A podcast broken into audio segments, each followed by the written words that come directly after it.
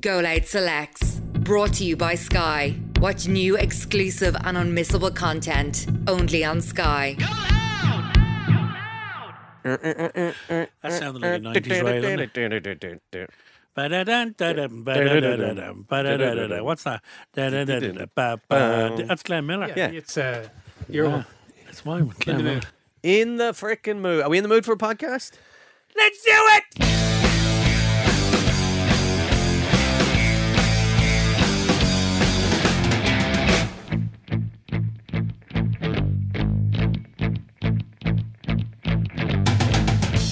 I'm going to start off a little bit low because you're. Let's do it. Got very loud there, Simon. You've warned us that that's coming. Ah, yeah.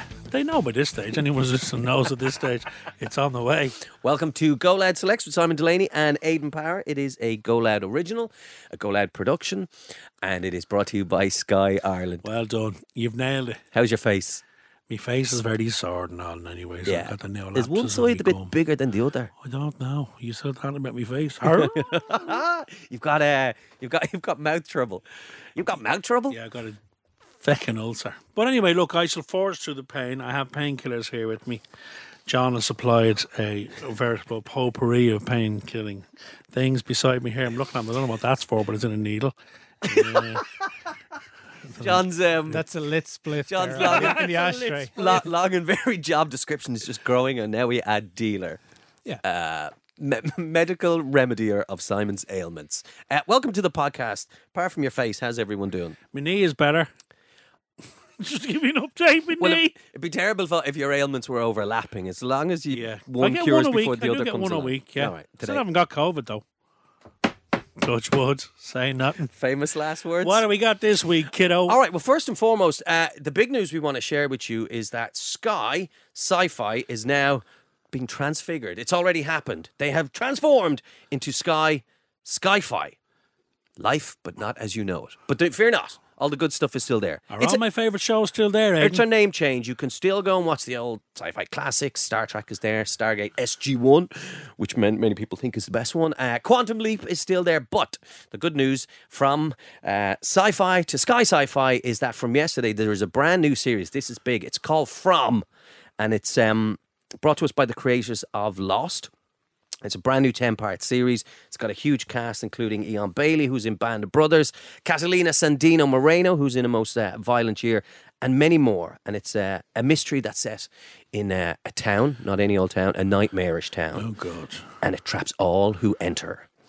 So you can unexpe- expect unwilling residents fighting to keep a sense of normalcy and search for a way out whilst they battle to survive the threats of the surrounding forest filled with terrifying creatures that come out when the sun goes down. Do you know, the long suffering Mrs. D is a big fan of all that sci fi stuff, like all that Stranger Things, the unexplained kind of stuff. That sounds right up her street. Interesting enough, Quantum Leap. I was recently reading a list from Empire magazine of the 100 greatest TV shows of all time. And, you're going to ask where where do I think it placed on the list? It was in the top 30. Was it really? Quantum Leap. Well, it was groundbreaking back in the day. And if you haven't watched it, go to Sky Skyfi. and You get the whole lot. There you go. Yeah, it is a terrific series. So, sci-fi fans, uh, Sci-Fi, Sky Sci-Fi is right there now, Got the- and from this brand new series is is there for you to watch if you're brave enough. And you are. Well, art. No, I'm not actually. I'm a pussycat. I, I scare my own shadow. Um, what have you got to recommend to us, to me and our dear listeners this week? Aidanovsky, we'll start with your good self. Thank you, Simonovsky. Uh, first thing I'd like to ask you both is Oh. um, just a show I flicked on last night. I have another rec- recommendation, but are either of you aware of this show or indeed who DB Cooper is or was? That's Yes. my recommendation Grand. well, well, then you can do that, and I'll talk about uh, French political drama that I'm watching at the moment. Absolutely, Yeah, yeah, no, I yeah. just it, it's because it's it's very popular, and I just wondered had you watched Yeah, it, yeah, and you yeah. can tell us all about it shortly. Did you watch it? Yeah, I didn't finish it, but I'm well aware of it. Yeah, I watched first. Yeah. Yeah, I've- I've watched the first episode, and I'm I'm intrigued Yeah. by its skyjacking. It's brilliant. Kind of sounds rude, but anyway. Um, so, a French political drama that you can see on Amazon Prime, and it is called uh, Baron Noir. I was is it Noir? Is that how you say it? Or is it Noir. Noir, like the soup. Is there an E in it? N o i r. Noir. Noir. Noir. Baron Noir. Three part If series. there was an E, it would be Noir. Noir. Not Noir. Noir. Not Noir anyway. Anyway, Okay. Baron Noir. Yeah, it's a French political drama. Uh, modern modern day. The first series was filmed in 2016. Uh, it centres around uh, this French politician who's the mayor of Dunkirk. And he's a bit of a shady fucker. And the the feds, if you want to call them that, are, are investigating where he's been spending money that he doesn't own and whether he's been spending it legitimately. Uh, and as a result of this investigation that's brought upon him, the, the French president kind of sends him down the river because he's like, this could bring me down if you're if you're Okay, bent. yeah. This could, because I might be bent too, and they might find out. So he kind of sabotages him and tries to sink him. And then this mayor of Dunkirk is like, whoa, if I'm going down, I'm bringing you all down with me. And then we get into this real heavy tale of revenge and the murky world, the Oh, love it. skullduggery of politics. I mean, all these political shows, uh, to some extent or another, the politicians in it are like, there's not one of them who wouldn't sell their own mother. And it makes Yeah. you think about real life politicians because these dramas are based in some, some level of fact. Yeah. Uh, you know, they're not too much of a leap from reality. So it's really good. One review I read of it recently described it that it's um, it has the bite of House of Cards. It has uh, some of the humor of the thick of it, and it also Wow. has um, shades of The Sopranos Wow. in terms of the shadiness. Where can we get this? So it's French on, it's, it's on delicatessen? Amazon. Three series. I'm one season in. It's good. I mean, it gets very into the the intricacies and the vagaries of French politics when it comes to the time of the election. Yeah, and that's okay. You It's can- hard enough to keep up with the subtitles, but now you're trying to understand the various. yeah, yeah. Uh, ma- Permutations. yeah, of how of how all that works. So, Yeah. um, yeah, you, you you need your head screwed on when you're watching it. And but are it's- there any well known? Would we know any of the actors in it? Are they uh, obviously all French actors? And you, you might more than I, Si. I believe the, the, the main guy, and I don't know his name, but the, the, the mayor of Dunkirk, he actually was a comedy actor. That's he's best known for that. Oh. Uh, prior to this, do you know what the the president in it? Lugard is his name. He was in A Prophet. don't know that. Yeah, yeah. So because you'd be looking at him going, "I've seen you before. You've right. been in What's A things." Prophet? A Prophet is a f- film by Jacques Audiard. It's a masterpiece. It's a kind of a crime, crime drama. This young, wet behind the ears fella, Parisian, gets put in jail. Uh, first scene is him getting his runners taken off and battered in the showers, and he just has to pull himself up by the bootstraps, aligns himself even though with he these. doesn't have any boots. No, th- there you go. Aligns himself with these kind of mobsters and gangsters, and the title suggested, and it's true. He has this kind of innate gift. He can see the near future in times of real stress, Wow. and it serves him Chew with well. all your knowledge now. They made a brilliant film. I say brilliant in uh, with my tongue firmly in my cheek with Nicolas Cage, where he could like see kind of like five seconds into the future, so he could Oh God preempt any almighty. imminent danger, but only like he had a five second. Sounds kind of window. better. Yeah, it's actually a terrible movie, but it's great. Nicholas Uh, Cage in a terrible movie. Anyway, uh, Baron Noir. What else can I tell you about it? Looks great. so we've three seasons of it there. Three for us. seasons, yeah. Excellent. It's a meaty, uh, entertaining political drama. And if you're missing the likes of the House of Cards and shows like Absolutely. this, I don't think anything has um, filled that gap yeah. since it went off air. or even The West Wing. I mean, it still carries a Yeah, certain yeah. sense of the uh, the moral purity of these shows or the aspirations. Hmm. You know, there's certain people who still want to be good and do be- good for the country, Yeah. but then They're lots hard of to the rest of them find. are just Yeah, out to, s- yeah, yeah. you know, are to, to line their own pockets, and they're Yeah. just ruthlessly power hungry. Excellent. Baron Noir. Excellent. Right. You well, are. I shall. uh, Okay, we're gonna do DB? Yeah. So, uh, for those of you who aren't aware of it, there's anyway new Netflix documentary series called DB Cooper. Where are you? Uh, and I came across this. Strangely enough, again going back to this series that I've been watching, of which there are nine seasons on Sky Discovery or Sky History, called Expedition Unknown. Hmm. Which is presented by a guy called Joshua Gates, who's an explorer by trade. He's a diver. He's one of these guys, kind of does everything. But every week he explores a different mystery, different adventure. He's done the Bermuda Triangle. He's tried to find John Dillinger's lost tr uh, loot. He's gone to try and find the Sierra Madre treasure. He's gone over to uh, Poland and l- found these bunkers from World War II. Every episode, it's over an hour long and it's a totally different story. He was in Colombia last week in these rainforests trying to find uh, El Dorado, the lost city of gold. It's a phenomenal series. And there's at least seven seasons of it on Discovery or History if you haven't seen it. But I was watching it last week, and he was his the episode was about the mystery of this DB Cooper, whom I'd never heard of. And I watched that episode, and then flicked on Netflix and saw there's a documentary series called DB Cooper. Where are you? So for those people who aren't aware of DB Cooper, it's become this kind of Had you heard of, of I'd this? of never him heard of before? him. No, no, no. I'd the never name heard of him. kind of rang a bell, but I didn't. Yeah, know I'd never anything. heard of him. So the story revolves around an afternoon, November 24th, 1971, where a guy who'd signed his plane ticket, uh, Dan Cooper, uh, it says in the documentary, like back in the day in the early 70s, like airport terminals were like supermarkets. You could walk in, throw down $20 and go anywhere in the world. Like, you know what I mean? So this guy gets on, boards a flight. While he's on the flight, he calls one of the stewardesses down and says that he has a bomb in his briefcase and he demands $200,000 nowadays that equiv in 2021 that was that's equivalent to 1.3 million dollars so a lot of wanga so the flight diverts it lands the cash is brought on for him it takes off and heads somewhere Well, he else asked for something else as well, didn't he? he did well i'll let you discover that but but there's a reason why he so anyway the flight takes off again and they're heading to a destination of his choice at which point he gets up walks to the back of the plane because this particular plane was i'm trying to read it it's a boeing 727 aircraft which had rear lowering stairs at which point he went down to the back of the plane lowered the stairs and jumped out of the plane with a parachute and has never been found since. So this whole mystery, there's an actual organization of these people now who have tried to find this guy. Did he really exist? Over the years, the FBI have had an active case on this guy for over 45 years now. But getting back to Expedition Unknown, he went to try and find this guy and he hooked up with these guys who thought they'd found him because about 20 years ago, uh, a young kid, eight or nine year old kid, dug up some cash on a beach. And the cash was in tatters. They weren't fully formed notes. They were it looked like they'd been chewed by a dog. They were buried. But the serial numbers matched the serial numbers that were given to this DB Cooper fella. So Josh Gates goes to this guy who thinks he now know, now knows where the rest of this guy's loot is being buried has been buried. But over the years there were several people came forward and said, I am DB Cooper. And all their theories were knocked down.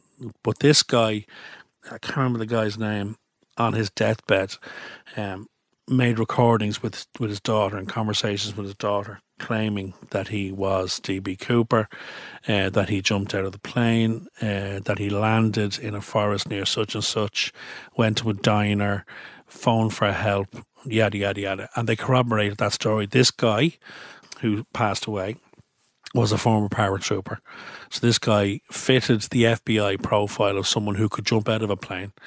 Uh, they went and found the diner, which is no longer standing. But there was an eyewitness that night in the diner, a Mexican truck driver, who saw this guy outside standing in a black suit. Because it's a very cool image if you Google DB Cooper. He's, he looks like James Bond. He's got a black suit, white shirt, black tie, and he's got uh, shades on and slick back black hair. And this guy is standing in the middle of Bumblefuck, Arizona, in, a, in the middle of a storm on the side of a road with no coat on. His raincoat's rolled up under his arm, which supposedly is where he had the cash, what he did with the cash. And then the same truck driver goes into the diner to have a cup of coffee, and in walks this guy. And the guy walks over to the payphone. He picks up the phone, has a conversation, and he's obviously asked, "Where is he?" And he says, "I don't know." He says, "Hang on a minute." He calls the Mexican truck driver over and says, "Tell this guy where I am, will you?" So the guy says where he is. Thanks so much. He hangs up and he leaves the diner. So when Josh Gates goes to investigate it, they find the Mexican truck driver. So he's still alive. And he says, I can still see it like it was yesterday. I was driving my truck and this guy couldn't have looked more out of place. Like the rain is fucking horizontal.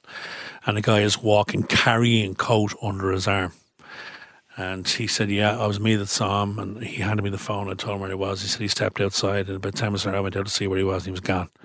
But still to this day, the guy has never been found. No one knows who DB Cooper is. I love that shit.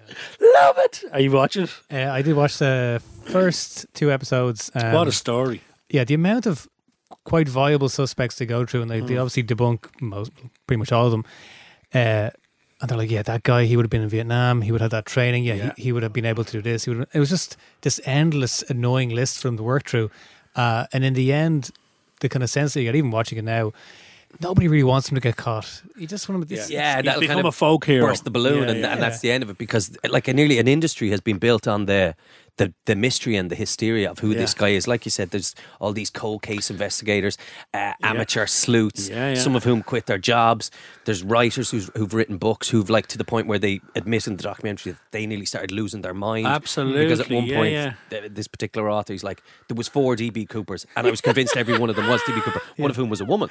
You know, so like it it's is mad. You know, you have the people who stand in Dealey Plaza in, in, in Dallas spouting, you know, their theories about who killed JFK. There's a similarity to this of how it um, captured the, the the curiosity and the It's imagination such a bizarre of the, of story. the American public. And then like there's a festival, there's a DB Cooper festival, these- and, everybody they reckon the turns real up. DB Cooper would come to the festival incognito because. The guy clearly has a fucking ego. Yeah. But even if you just go back to the stunt, if you want to call it a stunt, the heist he pulled off, Yeah. it's the most audacious. Well, the fucking thing is, when, when ever Josh when Josh to Gates hijack a investigated plane, it, get right, money, and then jump out of it. when like, Josh Gates uh, investigated, he went and he went to an airfield near it, and they got the sim- a plane similar to it, right, with the backloading thingy, and they got a parachutist, and they got the parachute that he was wearing that day, because he said the most logical theory is that the guy fucking died. He hit the ground like a fucking fly hit a windscreen, and he was brown bread and just never found in the forest somewhere. So he said we're going to go up. Uh, they'd similar weather conditions. They checked the weather conditions for that day, just whatever day it was, and they sent the guy up to the same altitude, going the same speed, and he jumped. And the guy who's the parachutist, uh, it was a father and son. His father was on the ground with Josh, and they were watching the, the his son. th this guy had been parachuting for fucking years, and he made the jump. And he said, and he lands, and he was fine. And he said, uh, do you think he survived the jump? You know, with that parachute, because he said that parachute was extremely hard to control. 'cause these were early model fucking parachutes. They weren't. It wasn't. He said, if I was doing it now, he said I'd do that jump in my sleep. He said, but back then, he said the fact that it was the middle of the night, it was pitch dark, yeah, in shit weather. and it was a storm. He said, but he said, depending on who the guy was, like if he had parachute training or paratrooper training, yeah, he said I think he survived it. So he's still alive. yeah. But I'm dying to get to the end of the series to see what conclusion they come up with. Well, Yeah. that, that, I, I suspect that there, there is no Well, I obvious don't know, but- conclusion. but do you I'm know what I wondering, mean? does the Otherwise show- we'd know who he is. But does the show become about who's who's interested in the mystery as opposed to trying to solve the mystery? That's what I love about series like Expedition Unknown. It gets to the end of the story. You don't just finish and go, aren't these all fucking You're left mad with as for many questions following your man? as Find answers. out. Like because we've got so many like the modern day technology, you know, in terms of you know, particularly with this, these other things your man does like radar and ground penetrating stuff. We can if people think something somewhere, they can fucking go and point a yeah, machine. you would at think it we, and whatever find it. technology we have now that they didn't have in the Yeah. 70s and the 80s or indeed the 90s or even fucking 10, 15 years ago may help uh, answer the question. Yeah, but I, I do agree there is a certain sense of. Um, sure, What do God, you if- think, if, you know Johnny? crack if they I find leave him. It. Yeah. I do like the idea that he had the kind of simplicity of it, the fact that it was a very short flight. It was only like a 37 minute 33, flight. Yeah. And uh, the fact there was so few people on it, all these little variables he eliminated. So he could have controlled that uh, situation very easily. There was no guns produced. It was just Mm. a chat. Yeah, yeah. Yeah. Uh, and and the fact that when he asked for two hundred thousand dollars, Yeah. the other thing he asked for, the fact he asked for more than one of us. Yeah, yeah. Do you know what I mean? So they wouldn't give him a dud. yeah, Uh, yeah, yeah. Like, yeah. But he's, He's a clever interesting fella, enough when actually. your, man, when your man He went. was, lads, he wasn't just on a plane and had a few too many No. drinks. No, like, exactly. Fuck it, I'm going to try something. but like you think about it, like he also he bought a one way ticket, so this was planned and planned, planned. But interesting enough, when they went to the beach where the kid had the money. dug up the cash, right? Um, they one of the local kind of DB Cooper fanatics who was honing in on this beach to say because the theory was that he landed, he buried the money, and he fucked off, and then came back and collected it. But the beach where they were on, I- obviously over the years, it has eroded. The beach has changed, just the landscape of it. But they said, well, let's do GPR.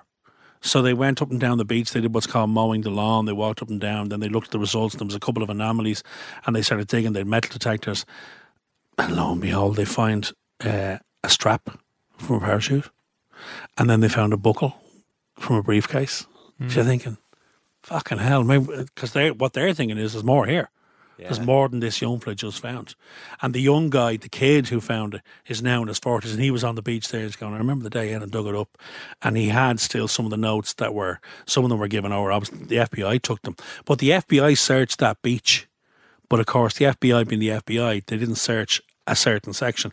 They just came in and fucking searched it.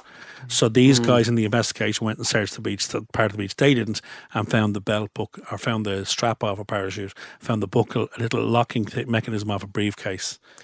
So it's a, it's a four part series. Mm-hmm. I'm one episode in, John. You're one and a half, two. Yeah, I'm nearly finished the second episode. Mm. Uh, can't remember why I stopped watching it, but it, it was a case of I could tell the people who were in it, it has taken over their lives a bit too much. One hundred Oh, percent. completely. Yeah yeah, yeah. And where are you at in it, Simon?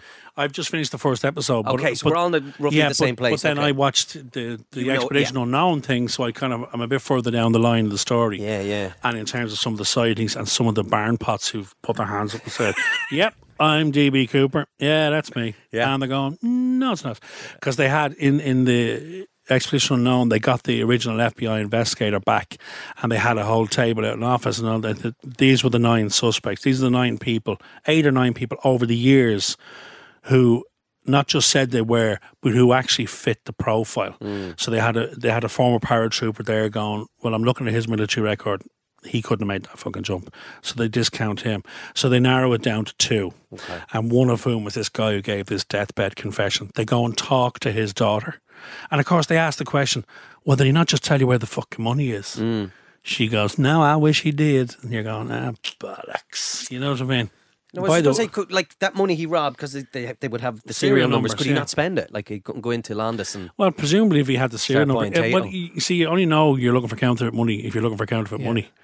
Those could be handed and off back in then it was small probably bills. much easier to spend it. and Not and Plus, not I'd be imagine it tracked. would have been a lot easier to wash it in terms of sticking it into a bank account, like, uh, and then just taking it out in a different bank. So your money's clean. then. Police de- departments didn't communicate with each other. No. Uh, there wasn't even a centralized emergency number like Yeah, she there didn't is have now. There was computers none per of that. se It or was any- anything to Club track it. Med for criminals back Club then. Med for criminals. really was. So there, I'm reading up on this thing uh, that that it was back in 1980. An eight-year-old kid, Brian Ingram, found uh, five thousand eight hundred dollars uh, as he raked the sandy beach. Uh, He was Very he, honest of he them was to building turn a it in, camp wasn't for it. it? Yeah. Because yeah, he was with his parents, and the parents in the show were described as kind of these hippie. you Oh know, yeah. Well, they the didn't FBI just, FBI technicians confirmed the money was a portion of the ransom. There was two packets of one hundred and twenty dollar bills, hundred twenty dollar bills. I do like the um the, the, the scene with like the the local sheriff. Yeah, The day or two after, and all the news crews have descended on, going, and the guy jumped down the plane. We reckon he landed here, and the sheriff, very matter of factly, going, "Well, uh, he either got away or he put a very big hole in the ground." they're looking at DNA even from the plane ticket. That's Yeah. where they're that's where they're at now in terms of the technology. Yeah. They try to get DNA off those dollar bills, but they've been lying in a fucking bag on a beach for fucking thirty years. Um, but the mystery still goes on. Yeah, and it's still influencing popular culture. And as we see in the documentary, various movies have kind of parodied or played, uh, paid homage to this feat and this stunt by uh, kind of recreating people jumping. Why has there not been a movie made of this?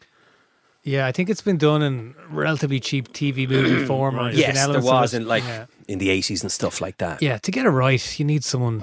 You know, you need a, a bit more about it. Like some of the the the suspects they talk about with their very strange and you know disturbed kind of home lives. There's enough in there. I think you could definitely taken it up to make it a good you know feature, but. There was one or two they, they come across. Your man, remember he? I don't know if you, you've seen it, Simon. It might be in the second episode where they're pretty sure he killed his own father for Yeah, um, a share of the business. He looked the But most the thing is, you likely can guy in my Okay. eyes, yeah, and it's all a crazy guy. I look at John's. eye- It's like John's li- fucking amateur sleuthing now as well. That's it, and that's why it would drive people mental trying to get to the end of these mysteries. Do you know, it's a good show to watch with friends or your other half and kind of try and Absolutely. surmise yourself. And on another note, who's uh, who? uh, and- on a second recommendation, and I've not recommended before, but Expedition Unknown, you should get Yeah, on no, I that really like because, the sound of that. Because there is something for everybody on that series. Josh Gates, who now has his own chat show, late night chat show. on the Josh States. what? Joshua Gates is his Gates, name. sorry. Um, and every week it's a totally different mystery. I watched it last night and he was over in Poland and he met up with the guy from the Monuments Men organization about the lost art and all that. And then they went to uh, a place. Now, this this was new to me and you're, you're a bit of a nut on this the Normandy beach landings, Utah and Omaha Beach and all that. And when they were trying to scale those big cliffs, they were getting shot. But when they got to the top, the guns that supposedly were shooting at them were gone. These heavy 150 millimeter artillery guns were gone. 88. They're going, where the fuck were they shooting from? So they've since discovered this English guy who bought some land right in between them. I remember the name of the town. Uh, have you heard of the Maisie Battery? See, I have it. Maisie? Maisie, M A I S Y. It's par- it's rewriting the whole story of the Normandy landings.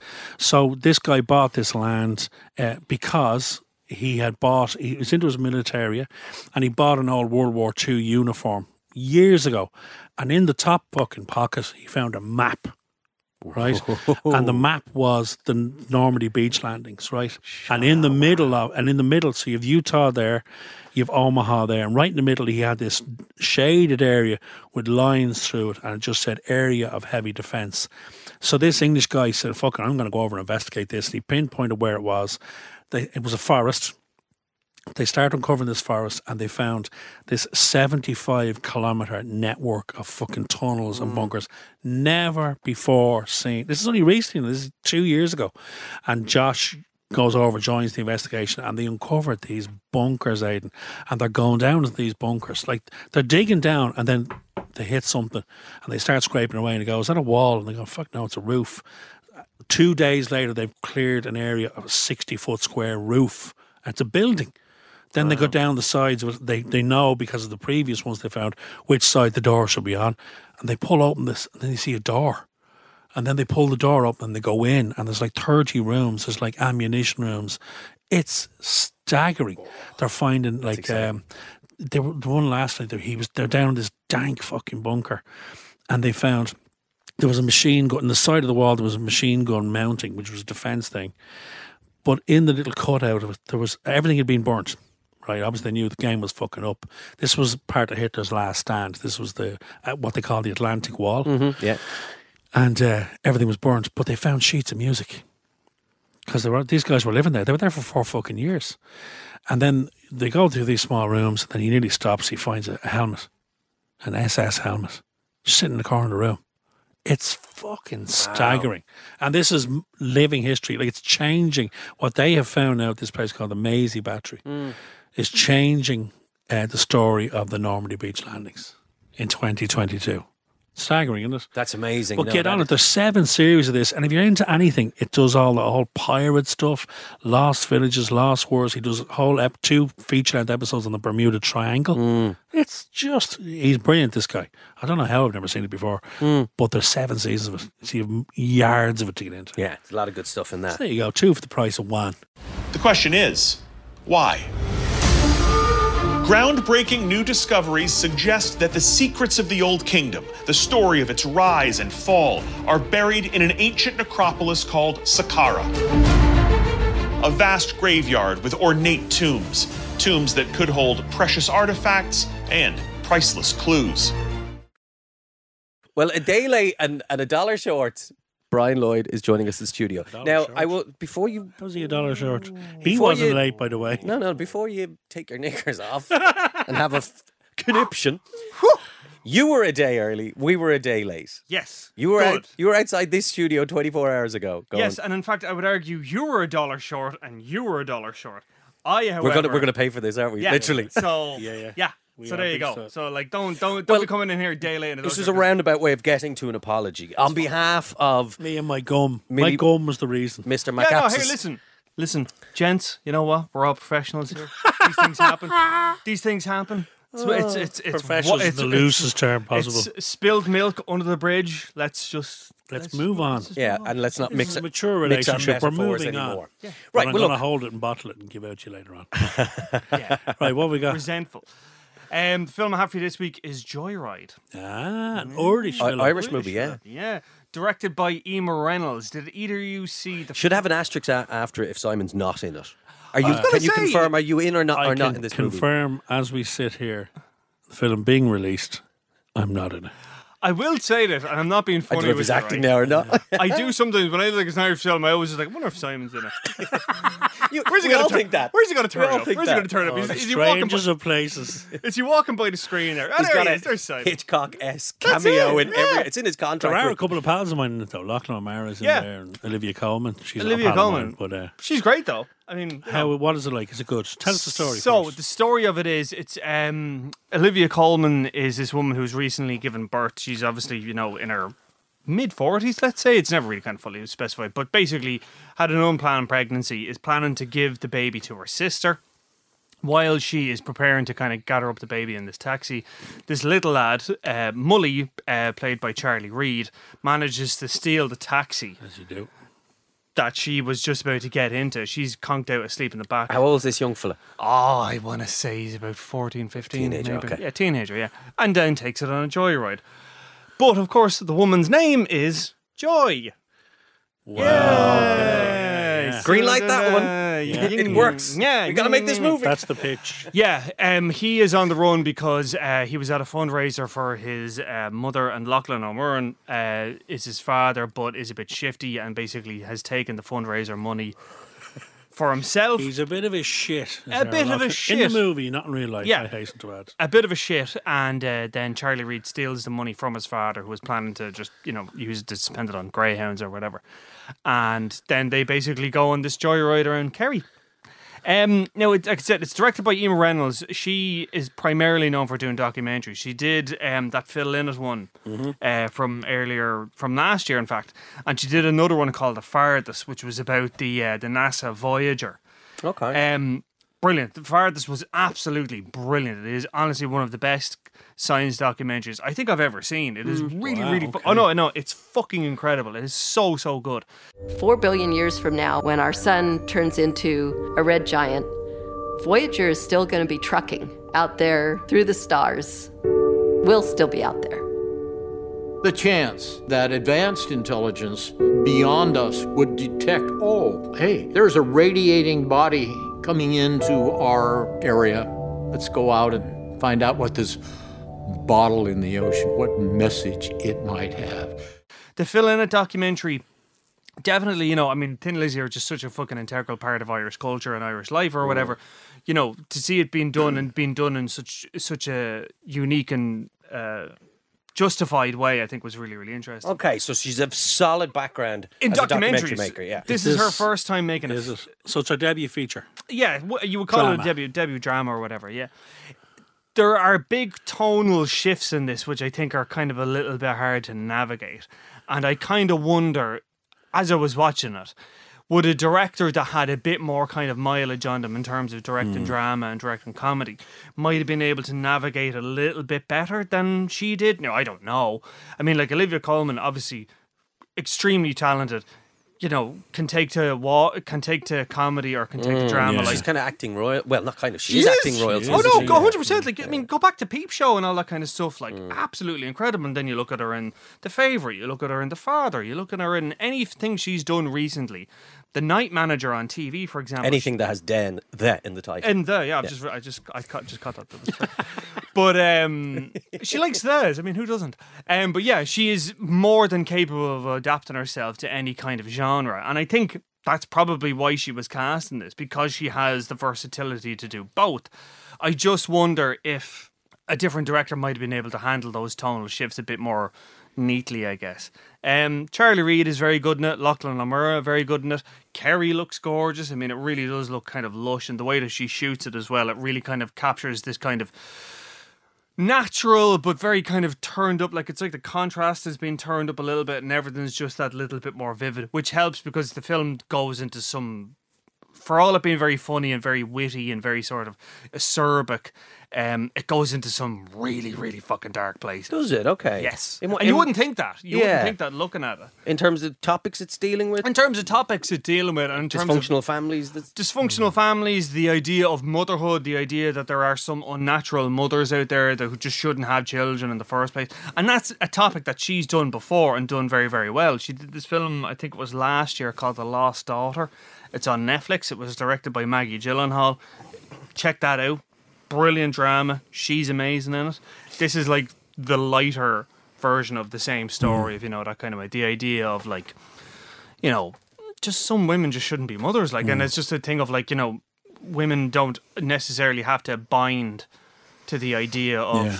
being a mother or whatever. And what's the central performance like? Olivia Colman, she good. good, really, really good. Yeah, really, really She's good. one of those actors now who, A, is consistently working, and B, whose name, if name, her name is added to a project, it gets greenlit. Oh yeah, hundred percent, and that's it. I could tell. Like, it would not surprise me in the slightest if this was a script that was doing the rounds, and then it landed on our desk, and she picked it up, and she was like, "Yep, I'm doing that," And then it gets made. and then the whole thing got turned up straight away. Because, I mean, uh, off, on the basis of her, I was like, okay, I'll give this a shot. Yeah. You know, like I'd be like, Olivia Colman, she's doing this 100%. I'm going to turn up and watch And it. it's in Ireland, which has a Which is more to, which bit is, of interest to it as well. Sure, yeah, more to it as well. I mean, like you know, it, it debuted at the Galway Film Festival. I mean, obviously now she's at such a a, a a point in her career that you know she can affo- she can quite happily go off and do a small little indie drama like this, and then she can go off and do some big, huge. You know, Oscar bait, massive drama kind of thing, and she'll never be the worse for wear for it. Like you know, um, And how did it get down at Galway? Was it well received? yeah, so I believe. Yeah, I mean, I think I want to say it, was- it had its world premiere there, like so. right, yeah, but um, yeah, I mean, it's I can see this. I could see you know audiences coming out of this and maybe being a little bit perplexed by it Mm. because again, it's just it is it it it cuts so cleanly from comedy to very very stark drama, Mm. literally in the blink of an eye, and it can be a little bit hard to take, but. I mean, the performances are so good and it looks so good. I Good. think people will kind of be interested. So in it. let's rate it then. Because it sounds all right, doesn't it? Hmm. Go for it. How many segments of Terry's Chocolate Orange is it getting? I would give it uh, every time with this. Um, I, am always trying to do maths. Oh, okay, so 15 out of 20, which would be three out of five. Which would be 75%.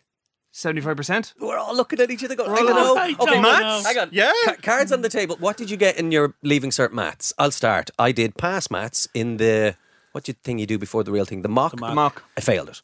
I failed pass maths, and then I scraped a D two in in the leave insert, the real thing. So I'm shit at maths. So don't be looking to me to work out any Even so, fractions I or can't remember. equations It's or. that fucking long ago. It was in the Well, it wasn't even called the Leaving Cert, Cert, was it? But- we did it with a quill and ink. Um, I can't remember. Okay. Hasn't made a blind bit of difference, except I don't know what fifteen out of twenty is as a percentage. Johnny, he's looking at us like a dog trying to open a box of cards. right, fifty. It's fifteen times better than Downton Abbey. Well, I mean, look, everything. Like, we're still going back to Jonathan Abbey. Like, Jesus, For those like, who didn't we are know, getting if such it's not mileage obvious, out of that. that We are got getting zero. such, such mileage Oh, out it of got that. one. It got Oh, it did get one. It Okay. got one regurgitated. Oh yeah, you, sw- you swallowed it and vomited Swallowed it it back and up. sp- spat it back up. Yeah, Yeah. Beautiful. Okay. So that's 15 out of 20 That's a good segments score. for Joyride, an Irish movie, Irish director, predominantly Irish cast, shot in Ireland, post production in Ireland. Ireland is great. We love Ireland. Ireland Inc. Rubber stamped. She doesn't want me, Molly. She won't even take a bottle from me. You just think that she doesn't want you. He will keep using you until you're spent. At least my dad wants to keep me. I haven't decided anything yet. What do you want me to do, Molly? Stop promising things. Good on you. What else did you go and see this week? The other one I got to see was DC League of Super Pets. Ah, Wow. you know what? Oh, Up Is until- that finally out? Because I haven't slept for the last three shit, months. up wondering until you about it. said pets, I was going, oh, here we go, more of this DC. I know, Marvel this is bullshit." it. I but then mean- you say pets, I'm like, oh, I'm in. Yeah, I'm not really great with people, probably because of my traumatic puppyhood. As a child, my family was taken from me, As a puppy, I was taken from my family. so I steeled myself. My emotions always in check. no one ever getting past my impenetrable defenses. Yeah, see, that's it. I mean, who among us, Potentially. who among us hasn't, you know, woken up in the middle of the night staring at the ceiling, wondering what would a film of superhero pets? Let be me like? guess, is the baddie a cat and the goodie a dog? Close. The the baddie is a guinea pig. Oh, Yeah. damn swiny guinea pigs. Oh, damn guinea pigs! and is he overweight and does he have a kind of a, a No. rough accent? No, actually, it's it's a a, a, a female ac- uh, a female actor whose name I have completely forgotten. See, here's the thing about DC League of Super Pets. I have never seen a film. Here's the thing. Here is the thing. I have never seen a film so clearly cocked up in like uh, a Like, boardroom like they cocked their meeting. leg, cocked up. yeah, This the- stars The Rock, by the way. yeah, The Rock plays Crypt- Kevin Hart. Yeah, uh, Dwayne Johnson. Keanu Reeves. Whoa. I'm getting Um, John Krasinski. Shut up. Simon. Would you let me get to this? I'm trying to get the girl's name. Kate McKinnon.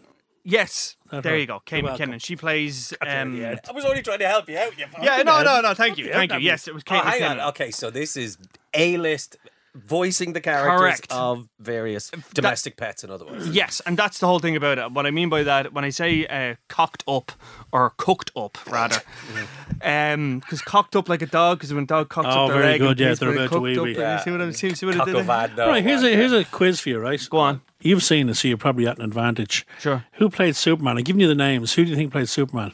in DC Yeah. Marvel of Pets. Superman. Yeah, who voiced that? Incorrect. John Krasinski. Hmm. Who played Bruce Wayne? Well, now you've just named a bunch Yeah, of people. but Is who- it these? Who? Who? Yeah. Kevin Hart. No. Keanu Reeves. Uh, who played uh, Crypto? Crypto, who used to work in an off license of England. Colin Farrell. The Rock. Is it Muck? No, no, Ah. it's not. It's actually not. It's actually not muck at all. This is the thing. Like, um, the cast of it is like I say, it is absolutely a list, and I think parents will probably get something out of it in the sense of like when they're actually watching it, they're like, can sleep. No, no, well they can sleep, but then they're like, I know that voice. Who's that voice? Kind of thing, and they're tr- like rolling through their head trying to figure out who it is. Yeah. And some of the jokes do work better for the parents probably than they do for the kids. The kids will enjoy it because it's pets and they have superhero powers Yeah. and they're flying around Metropolis, getting into loads of scrapes, and it's very, very slapstick. And on top of that, it's like 90 minutes. So, like, it is just perfectly packaged for parents and kids alike. Um, it is funny. I mean, despite my best efforts, I did laugh and chuckle quite a bit at Mm. it. Like, there's a bit in it when. Um, the what do you call it? Kevin Hart, uh, who's like Batman's dog, Ace. he Ace, just yeah. he just like pees on this statue of like Superman for ages and just makes a point of peeing on it. Like All right. I laughed. I don't know why I laughed, but I I, think that laughed. says more about you than the movie, really. Oh, well, I'll laugh at anything. I'll laugh at anything. Jeez, you think of the budget for this thing. That- I mean, that's just- no, I would say, in, you know, in saying that, like when you're listening to it, you just know right well. It's like first take, boom, done. Right, out you get, on you go, bum, bum, bum. Don't Mm. We're even ready re- for you now, Mr. Krusty. And the car's Yeah, gone. that's it. Yeah, yeah. That's literally it. It's like, hey, hey. Here's the 10 lines. Hey, hey, hey, hey, hey. And I'm gone. All right, you Poindexters, let's get this right. One, hey, hey, kids, I'm talking Krusty. Two, hey, hey, here comes Slideshow Mel. Again, here comes Sideshow Mel. Sideshow Mel. Three, bada bing, bada boom, I'm done. Learn from a professional, kid. Okay, Krusty, uh, we are ready to roll. Any. What the? That's it. That's literally how this thing Brilliant. was. Yeah, you just know right well and throw the carrots away. I drive remember, it off. I remember years ago w- working with Bobby Moynihan from Saturday Night Live. Oh, yeah. And he was just after being cast in the Monsters Inc. sequel. Wow. Yeah. And uh, I said, Who are you playing? He said, Well, I've been told the name of the character, but that's all I know. I said, Well, what's the script like? He said, We haven't been shown the script. And then while we were filming, he got a call to say uh, that they were sending pages. Like, I thought, great. They're em- no, no, they're not emailing to you. They were sending pages by escorts, and he was uh, to meet in a certain hotel in a certain room. And these guys came in from Pixar's, isn't Hmm. Mm. it? With the briefcase. Literally with a briefcase, and they stood over his shoulder while he read it. And they put it back in the briefcase and left the room.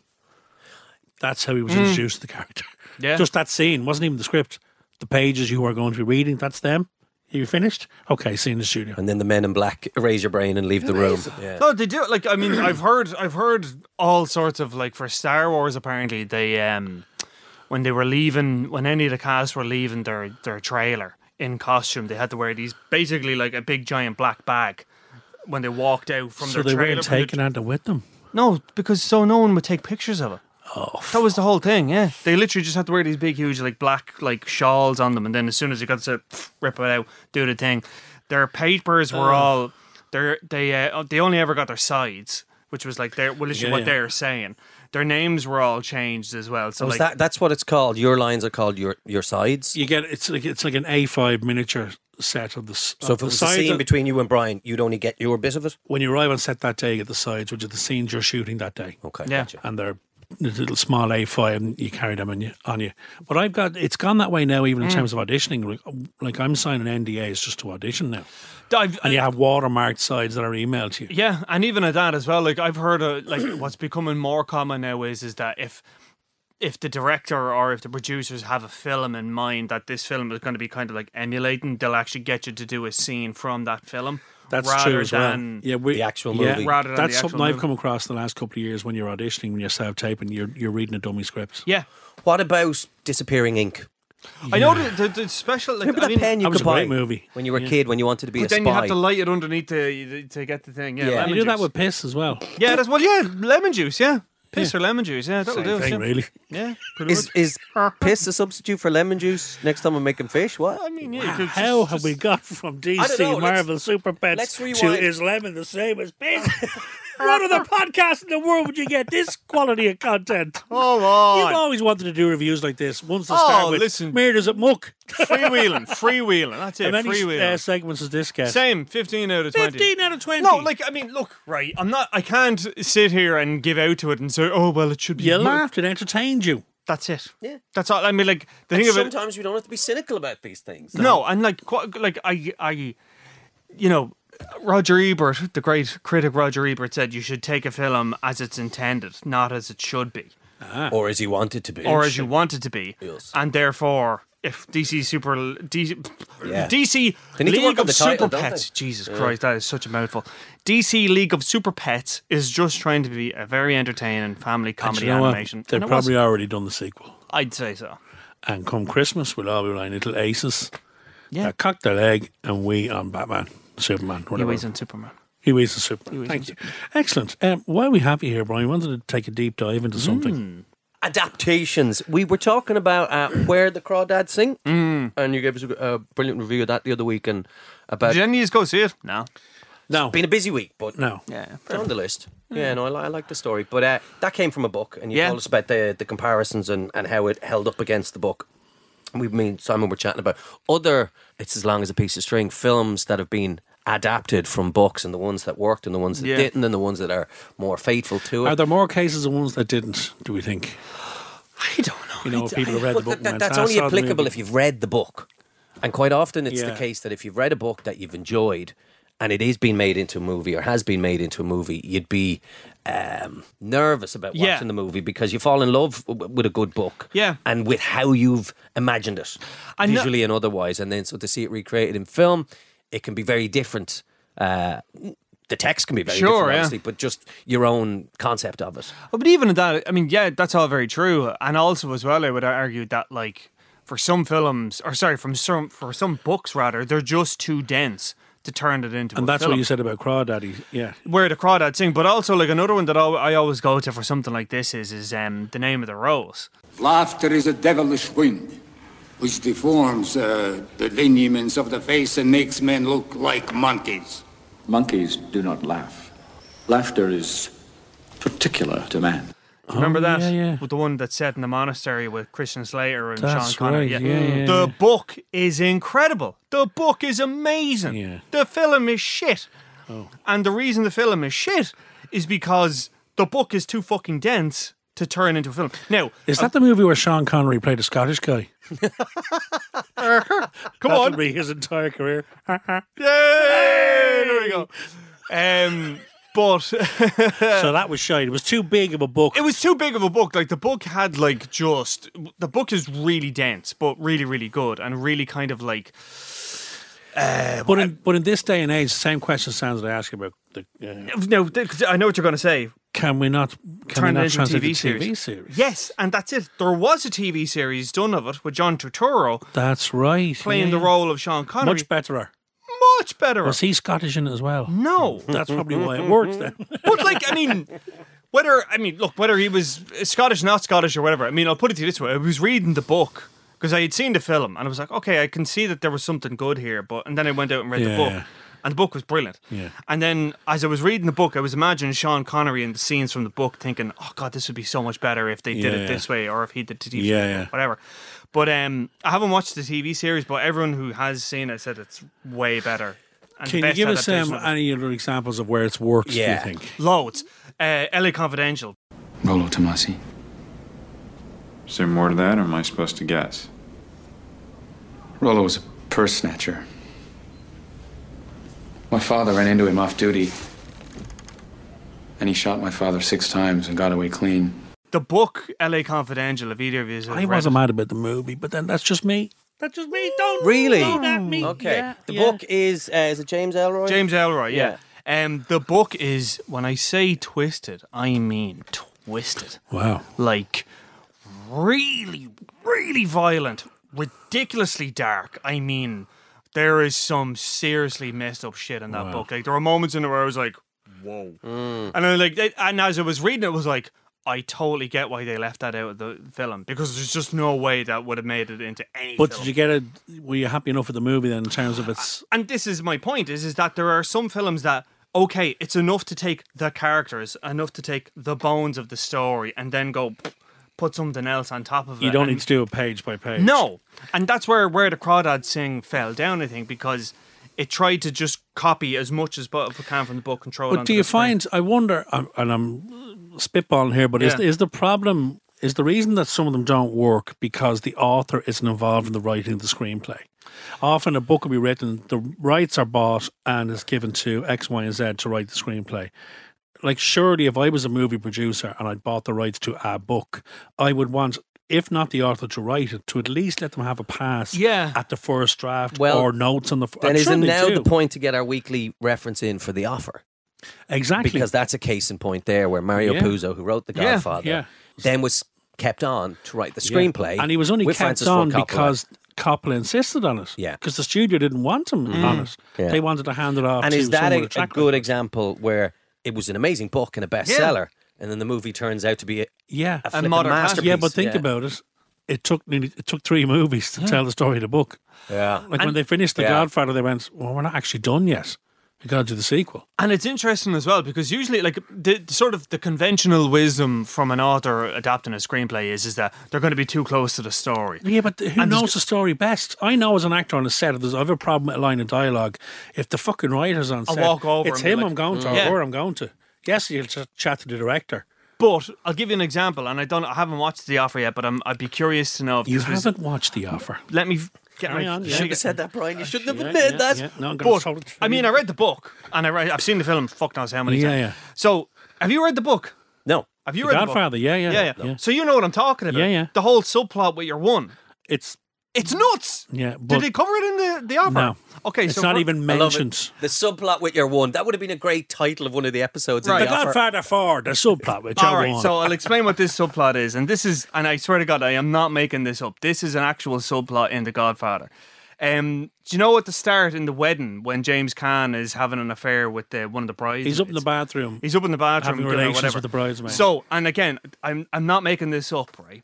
In the f- in the uh, in the book, there is an entire subplot about she has a massive vagina, and it's so big, and she like basically can't get satisfied by anyone else except Santino Corleone because Santino Corleone love is, is hung like a baby's arm clutching an apple. Wow! And wow, she gets re- wowzers again. Where will you get that kind of content? But it's anywhere true, else? though. The man's hung like a selfie stick. Excellent. Carry on. So yeah, that wouldn't be great. That'd be a bit skinny, no? it might on be you- long, but okay, let's move on. But there's an entire I, I and John's laughing. I swear, I'm not John, making John this. wanted to have serious discussions about book adaptations. And John's just going edit point, edit point, edit point. But funny enough, it wasn't in the movie. And this is it. And again, this is my funny enough. And that's your point, though. It My- doesn't have to be.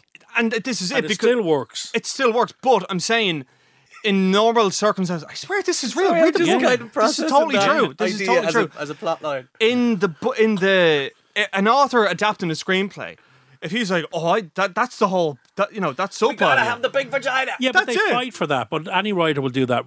They'll fight for certain. Sure, but my notes that point we is, is hit. that there it doesn't are- have to be there. Sure, but I mean, anyone who's written a book, be it Mm. a short story, be it a full length novel, they will tell you, I've poured my entire life into this. Yeah. I'm not cutting anything out of this. Fuck Yeah. you, we're putting the big vagina in there. And, you know, I. I I think it, uh, Mario Puzo is the exception that proves the rule.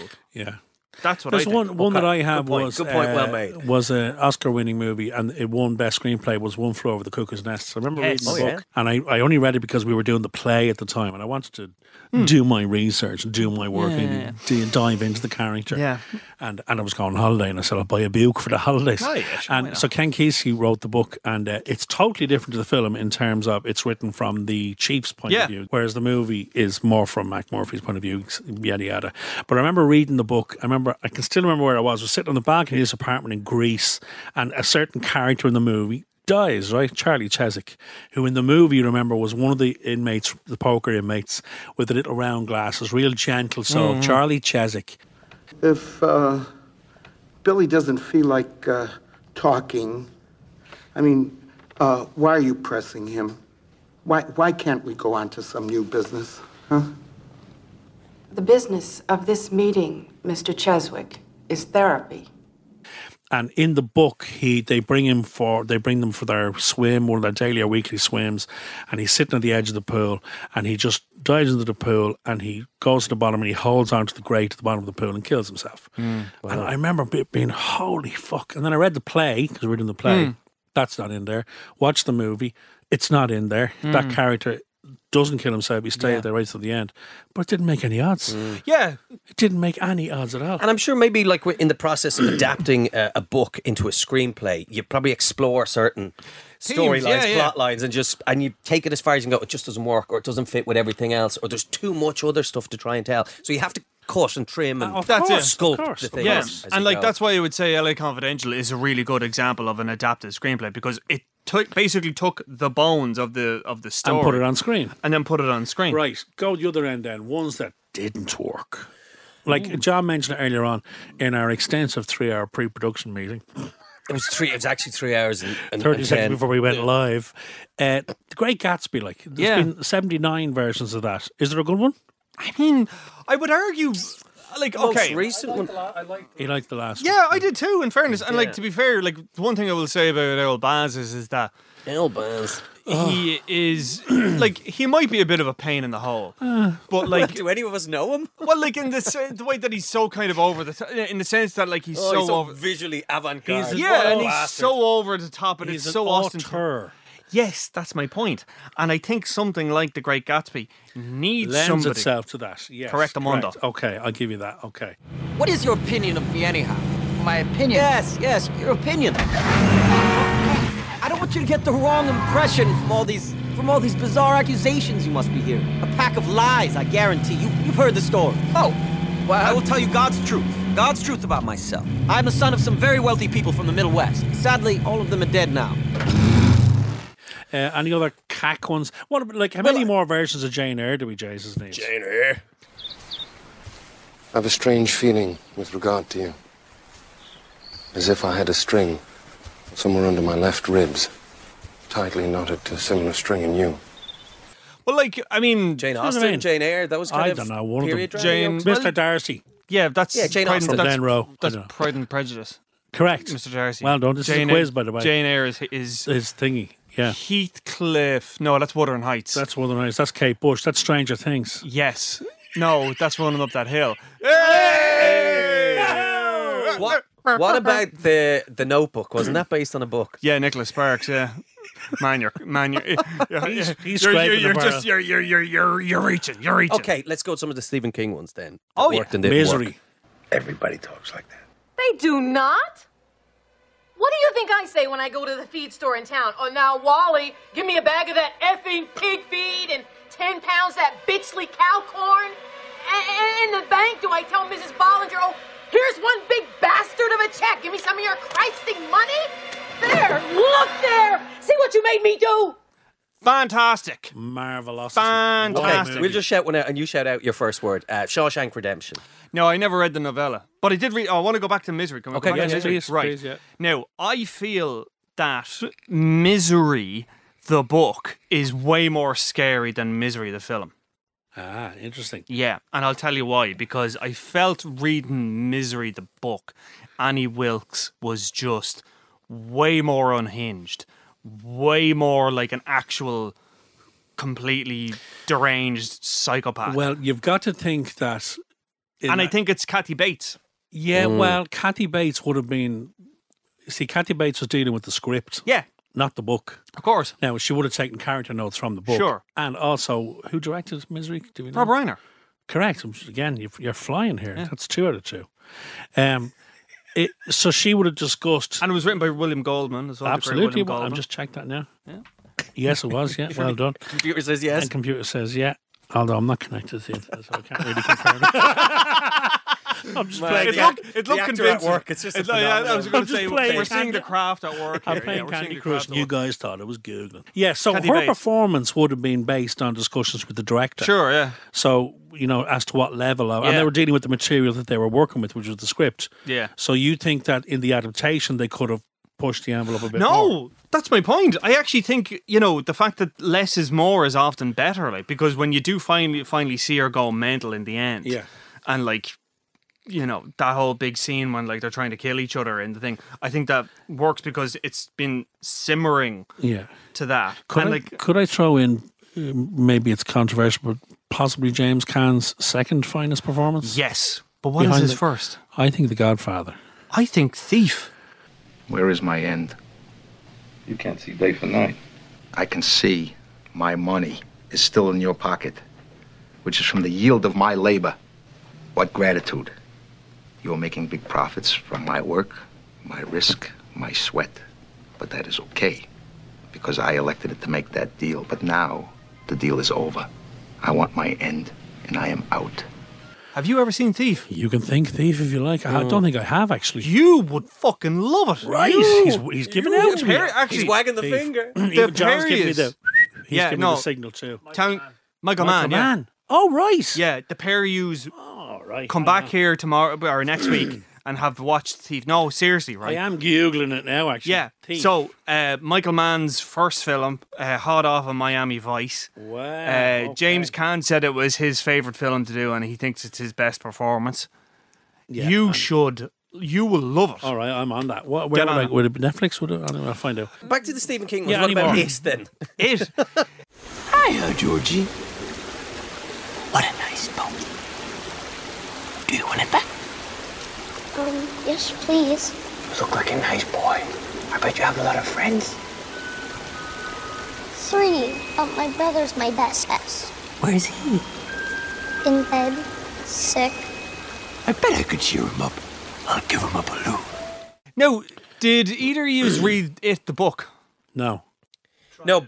Yeah. John I have tried a it. friend who's read every Stephen King uh, Right. bit of work and So- would often compare and contrast, and uh, often the case the books are always better. Yeah. But uh, yeah, they kind of downplayed. There's a lot of kind of abuse elements in the book that I Yes. recall, kind of child abuse. Yes. A lot of that's maybe put by the wayside. So he's getting a big thumbs up then, Stephen King. He's had more yeses than no's. Oh yeah, hundred percent. Yeah, and, and I think I think when you read his books, they do Okay, lend here's one themselves to for you then. adaptation. What, what book have you read over the last 20 years that should be getting read? Ado? Oh no, I, I put my hand up before you finished the sentence. I have read a book once, and it was turned into a film. And the book I absolutely adored. It's a true story about uh, an American Olympian who fought in World War II and became a POW and was captured and uh, spent a harrowing number of years in, in a Japanese hellhole Was being that tortured. the- And it was made into the film called Unbroken. Yes. Which starred Jack O'Connell and Oh, Broken, uh, D- yeah, Donald yeah, yeah. Gleason. And for years, they were trying to get it off the ground because the story, the true story about this guy, Louis Zamperini, who uh, had represented the States as a, uh, a runner in the Olympics and then gets drafted into the war and gets shot down. This story is just so fucked up and so unbelievable. You just, it's hard. It beggars belief that it's true. The, the brutality of what he suffered and but brilliant. The fact he survived, and then his whole aftermath and eh, years of uh, alcoholism and depression, but then ultimately finding God, which none of this was explored in the movie. It just kind of ends when he gets rescued. Escapes the thing, But yeah. the- his- it's it's- it's the aftermath, which was uh, very interesting and, and quite dark and troubling. And then he finds God, and through that, he finds forgiveness for his captors, particularly this one guy who was called the Bird, who was just a fucking evil son of a bitch. And the book is just phenomenal, and it's a big ass book. Mm. And the the movie was being passed around to various different directors and writers, and they were just like, "It's too much, we can't do it." Mm. And then Angelina Jolie took it on and made a decent effort at trying to tell this story. Difficult, like uh, if you've read the book, the film will always come up short. Oh, of I don't think course, anyone yeah. could could have made done Yeah. justice to the book truly. Um, so like the films, uh, and then you've seen the film, but you haven't read the book. So what do you think of the film? It's Hmm. I thought the film was a bit trite, to be Yeah, honest. yeah. Like it's g- like you can tell that there's a bigger story there that they're just not. mm, They're they're Yeah, choosing they to kinda leave have to dial off or in whatever. and focus on and it. that's fine. I mean, you have to do that for something like this. But at the same time, like it, it, it felt to me like. Uh, like I, obviously it is a true story. Mm. Obviously it is, you know, a very very harrowing story or whatever. I was watching it was like I've seen this before. And I mean Mm. it's so Oscar bait. It was so clearly trying to be like, you know, triumph over And was that her adversity. first feature? No, that was her second feature. Alright, She okay. did some really small art house thing, I think, like in the nineties or something like so that. what have you read that you'd like to see on the screen? Big or small? Uh, one I think now, because I'm a I'm a fecker for kind of World War II stuff. Um, Good man, Aren't we all? Aren't we all? There was a book by uh, C.S. Forrester called The Ship, um, which was basically about the um, assault, uh, the siege of Malta, basically in World War Two. And this is the guy who, who he wrote like the African Queen, Humphrey Bogart. More recently, remember that one Greyhound with Tom Hanks? Yeah, good movie. Great Good movie. It's on Apple TV. Yes. made for by Apple TV or yes, for Apple TV. uh, wasn't it was no, it was meant to go into the cinemas, and I think then Sony uh, Pictures sold it to Apple TV, it? Which or- was all during COVID, and Yeah. that, I think kind of condensed their budget somewhat. Yeah. Have you seen it, Simon? No, I don't think so. Yeah, it's, it's a cracker. terrific. Yeah. Real Really? good, Okay. Oh, like ship war film kind of stuff. like really it's about good. the you know bringing all the the various goods across from the states to to help the war effort in Europe, bringing uh, planes, vehicles, and like the treacherous crossing uh, building in the those Atlantic. per, uh, temporary bridges across the channel. and No, all no, that kind no, of no. stuff. As in, like going from literally fro- crossing the Atlantic. You see, there was Oh, basically shit. Yeah, yeah, and yeah, it is yeah. just like running a fucking At full Oh, speed, yeah, they- and all the, the U boats hunting them. yeah, the wolf packs. The wolf packs. Yeah, basically there was this uh, in uh, and that film was called the Go- or the book rather was called the Good Shepherd. Brilliant. Yeah. Um, there was basically this patch where the planes from the RAF couldn't couldn't fly out to reach, and the planes from the American Air Force couldn't out to reach. So there was a basic- middle ground. There was a middle Jesus ground Christ. basically Completely where they were exposed. basically exposed and left And the themselves. wolf packs were waiting for them. And the wolf packs were waiting for them. I like So the, they- the stats, the percentage rate of of not making it. yeah, it was insane. like yeah. was insane. Like yeah, they Wow. were basically all being sunk, Picked off. Uh, yeah, picked off one by one, and it's a real film of like who's gonna survive, who's Yeah. gonna survive, Love who's it. gonna survive, And it's true. and it's a true story. That uh, Love was it. a true story. It's basically like remember you played bulldogs when you were a kid, Yeah, but with Yeah. Nazis in boats and they can kill you. he's right. I mean that's And that's, it's on the water and not on a field. and down the it's end so of the road. tense. If you remember Yeah. bulldogs when you were a kid, like people used to kill each other with them. And I, I so- lost my front tooth playing bulldog. Jesus, I just wouldn't say you lost your Wait, which friend one? or something. The way you, No, I no. lost my lost my front friend. tooth head first into a wall, wallop. Ooh. Yeah. yeah. So you think you think the Nazis had it hard? I'm gonna try to play bulldog in a schoolyard. Need more. And who paid for the new tooth? No one. I was whistled to it. You were- sporty. yes, I lost the front tooth. Straight up, gone. Good luck. I didn't know you were from Edenmore. Yeah. My dad's from Raheny. My dad's from Springdale Road. See, I knew I liked you for a reason. See, Our The whole, north fa- our whole side- family are all Raheny. the north side massive. They're now doing Anyway, gang we signs got from to there each other, to folks. uh, right, back on adaptations. track. And the C.S. book, the Forrester. book that you want to see get made is Oh yeah, the, ship. the ship, yeah, and it's basically about the siege of Malta, and it's all about this one ship, and it's. Why don't you write it? I think they've been done before. You See, this is it. I think it's a If very. you write a better one. I mean, I don't. I don't think I could write it better than a book. See, that's the thing. I, as I'm reading the book, it's really, really vivid. It does that thing of like it goes through the different crews, as in like you know the gun crews, and then it goes up to the bridge, It's and going then to end it up goes as a TV series. I mean, that's it. I, I would watch it as a TV series. Like one episode covers each different individual uh, deck of the crew Yeah, yeah. or deck of the ship. I'd watch that. Like, and it's even what's interesting about the ship that I love, and I think this is something that Band of Brothers has kind of not necessarily ruined, but like the ship makes a really good point of like the people who were fighting it uh, for you know for the either for the Brit- for the Allies. Some of them were complete bastards. Like, Absolutely. they were like, we're gonna fucking kill these Nazis because they Yeah. deserve to die. Like they literally, like, we're going to kill them. Like and like the people in the gun crew were literally like writing like "fuck you Hitler" on the side of their shells when they were blasting it. And they're like, when there's people in the like the Nazis are in the water, like trying to get out, they're literally like aiming their guns to kill them all. Like it's very like the ship is very like what if Inglorious Bastards, but on the sea kind of thing. Oh, Okay. Oh, Yeah. Very good. Very Right, good. then. Well, I Some can, more- I can give you No, one really. Go on, that, yeah. that I've been reading, and it's it's a huge series of books. Sadly, there'll be no more because the author, Philip Kerr, died. But it's that of Bernie Gunther, who's a 1930s Berlin detective. Well, the series jumps around, but it's primarily spans the 30s and the 40s.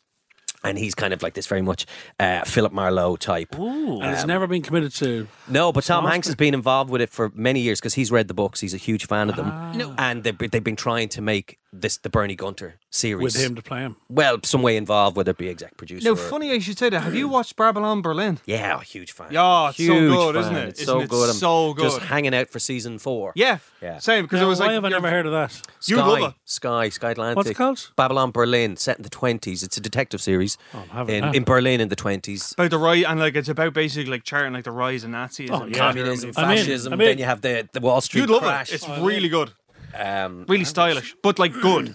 Yeah, and you'll recognise they're German actors, but you'll recognise them Yeah, because they're in yeah. all other German Yeah, big productions. What's it called? Babylon, Berlin? It Right. is I mean, we got a so- recommendation out of that. too. So good. Brian, an education as always, and at Dankeschön. times it was entertaining. Dankeschön. Thank you, and sir. you gave us some real, real good visuals. you did, yeah. Thank you for that. I didn't write the the Godfather. That thing was in it. Yes, that's not my fault. That thing was in it.